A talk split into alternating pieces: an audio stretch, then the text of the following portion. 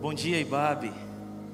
Nosso coração está encharcado de gratidão, de emoção. Que momento precioso, que momento lindo de enlevo.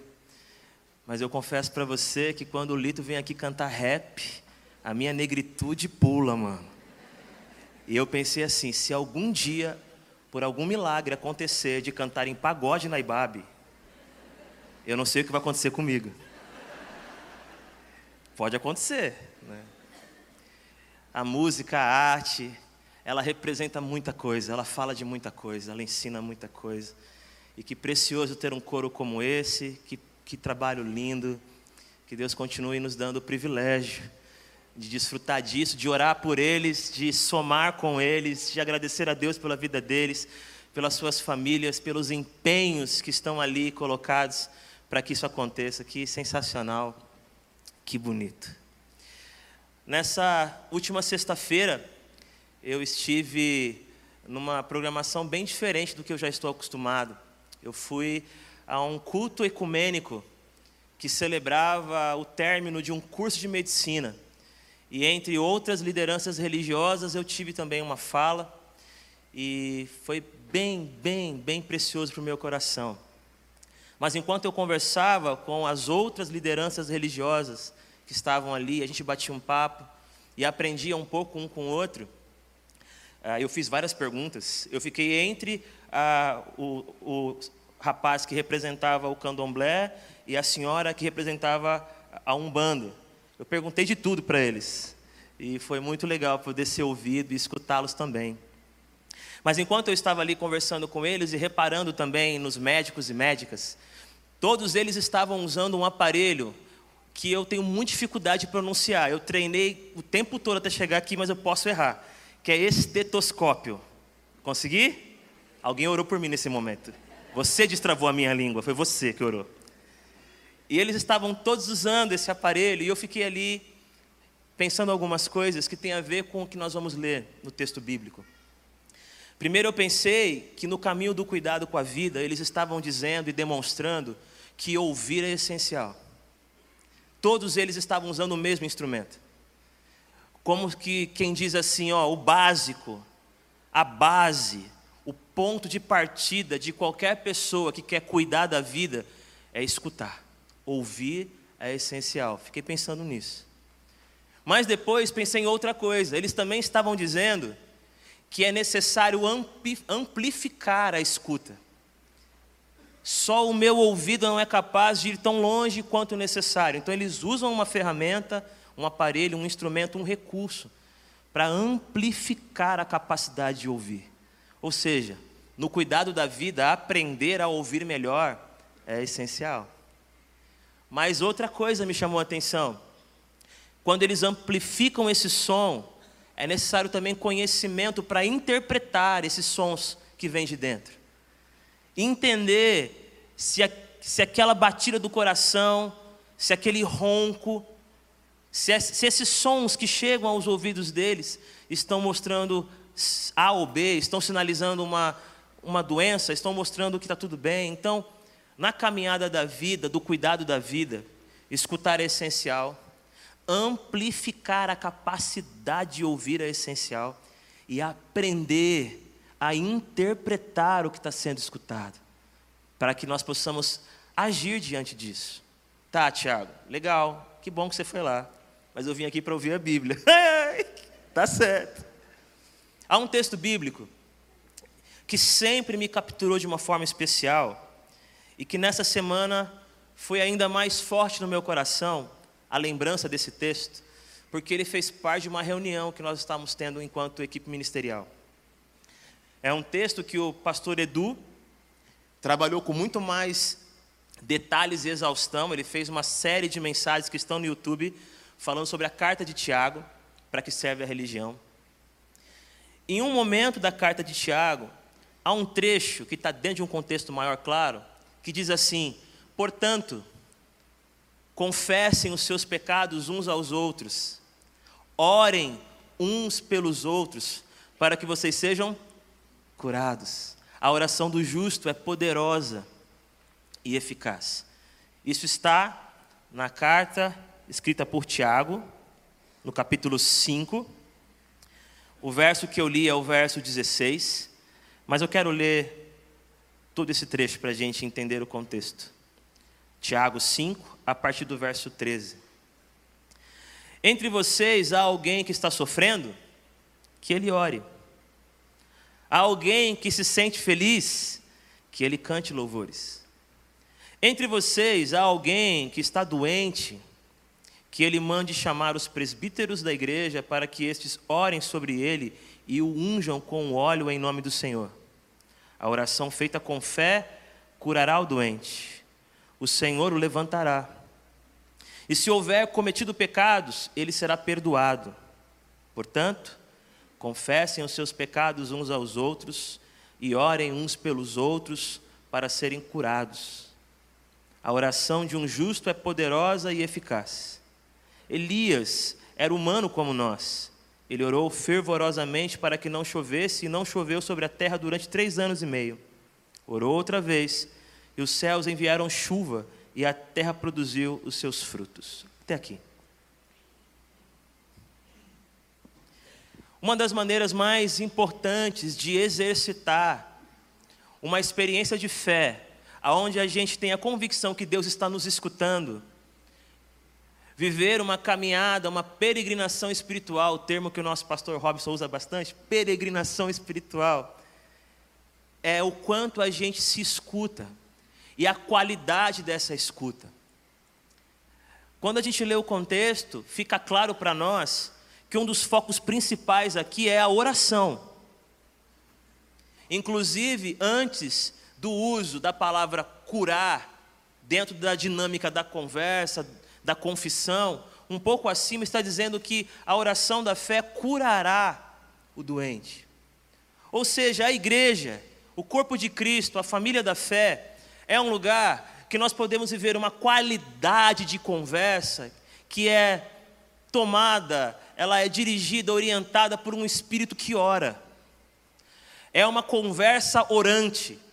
É uma conversa de gente que sabe que por cima da nossa conversa, que por baixo da nossa conversa e atravessando a nossa conversa está uma conversa maior, que é a do Espírito conosco e a nossa com o Espírito. É uma conversa que não está apenas em busca de orientações humanas, que são importantes, mas orientações humanas submetidas à vontade de Deus. Não apenas a reação de um amigo, mas de um amigo que também seja amigo de Deus e que, por ser amigo de Deus, reaja de uma forma que me ajude a cumprir o meu propósito dentro daquela situação que eu estou vivendo, dentro daquela perspectiva que eu tenho. Quando eu olho para esse texto e quando eu me lembro de sexta-feira, a escuta e, obviamente, também a fala que deve existir entre nós é fonte de cura para o coração da igreja. As nossas conversas são fonte de cura para o coração da nossa comunidade. O que nós conversamos e como conversamos e com, com qual finalidade conversamos e com qual postura conversamos, traz para o coração, para a alma da comunidade, cura.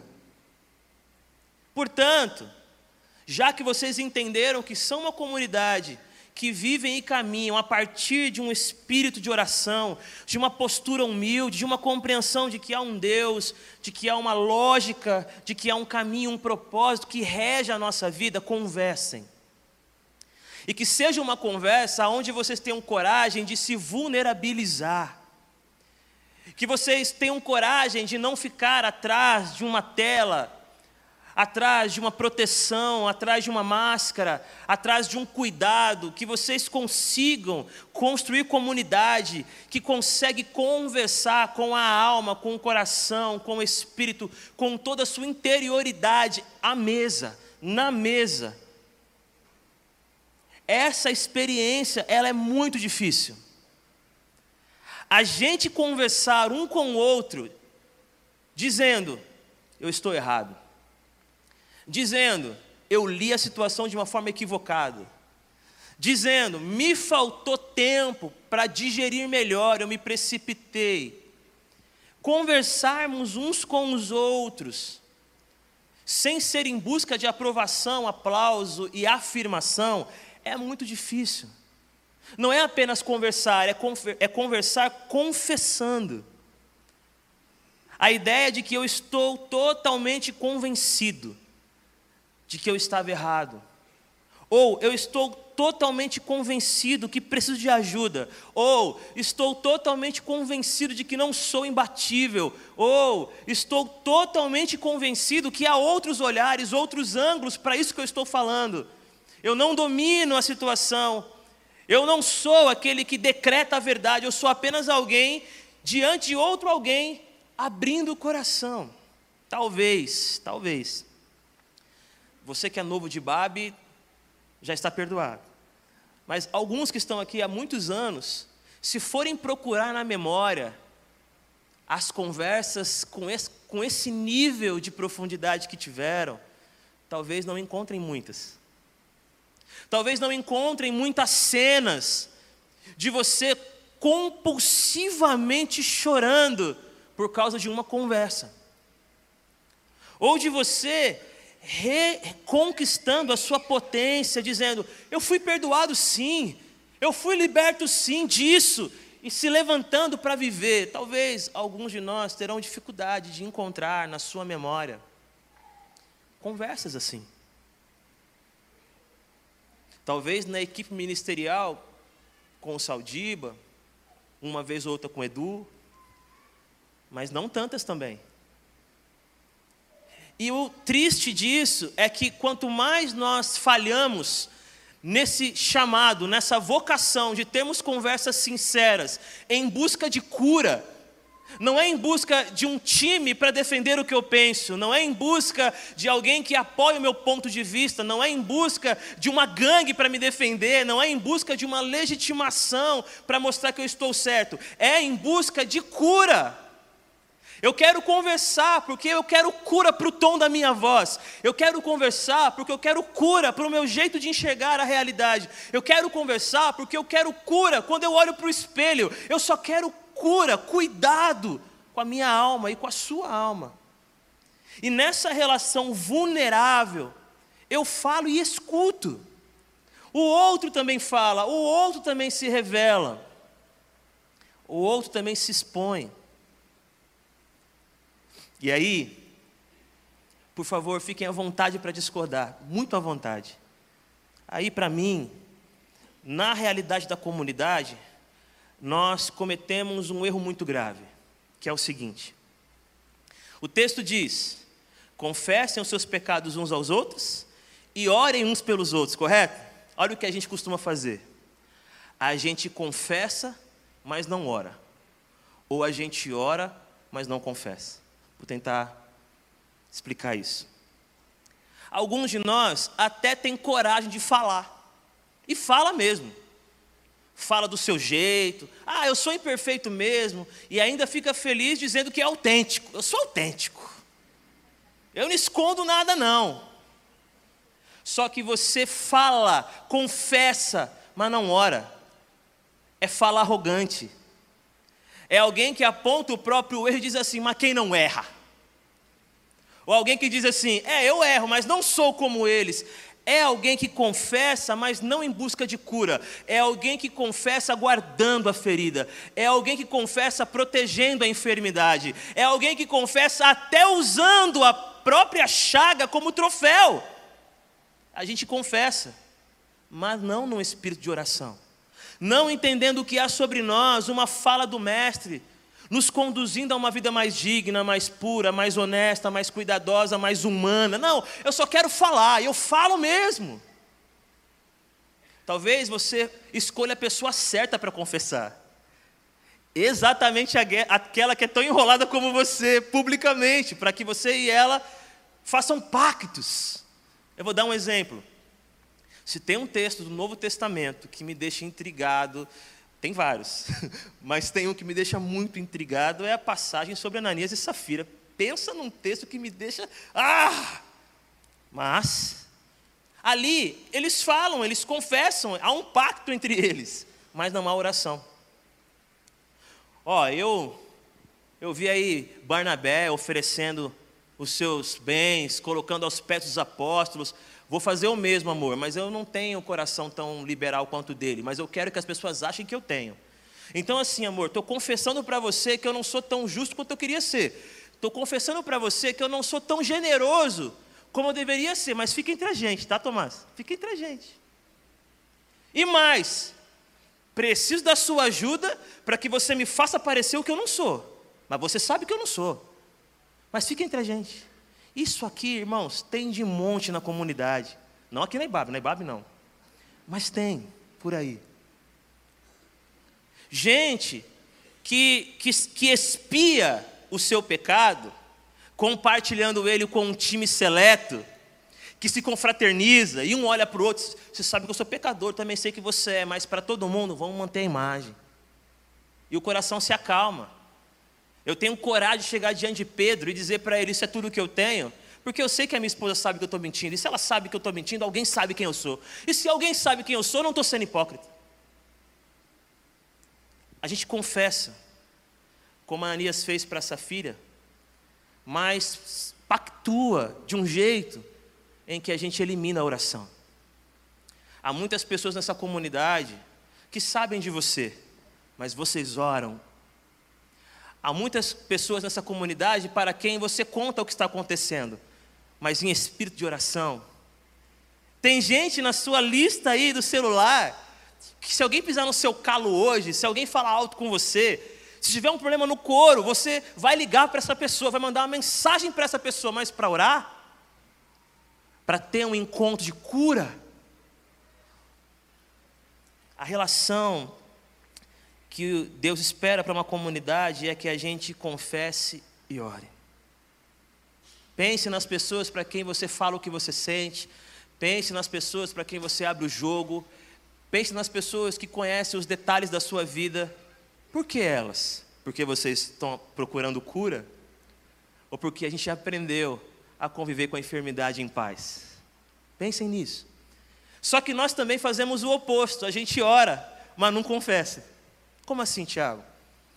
Gente que nós amamos também, damos as mãos, participamos das programações da comunidade, lê a Bíblia junto, chora, mas elas não sabem nada de você, e você não sabe nada delas.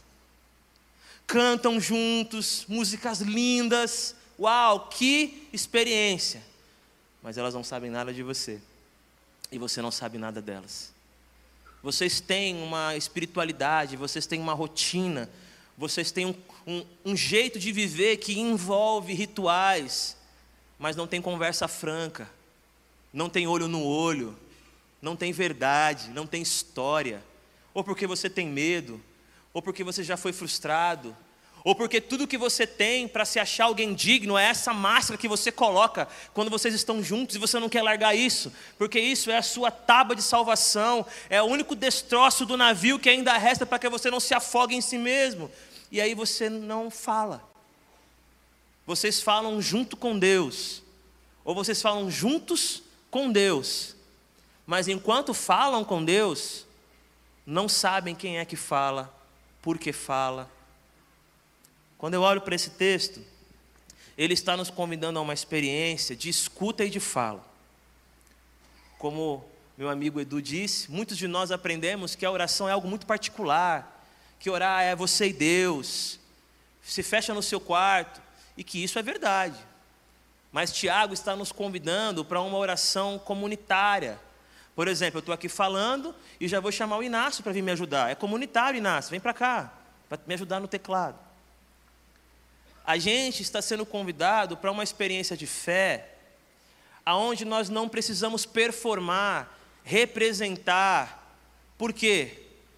Porque a gente se vulnerabilizou e confessou pecado. E não só confessou, também ouviu. E não só confessou e ouviu, oramos juntos. E não só oramos juntos, investimos um na vida do outro, dizendo: se levanta, o Senhor quer te erguer.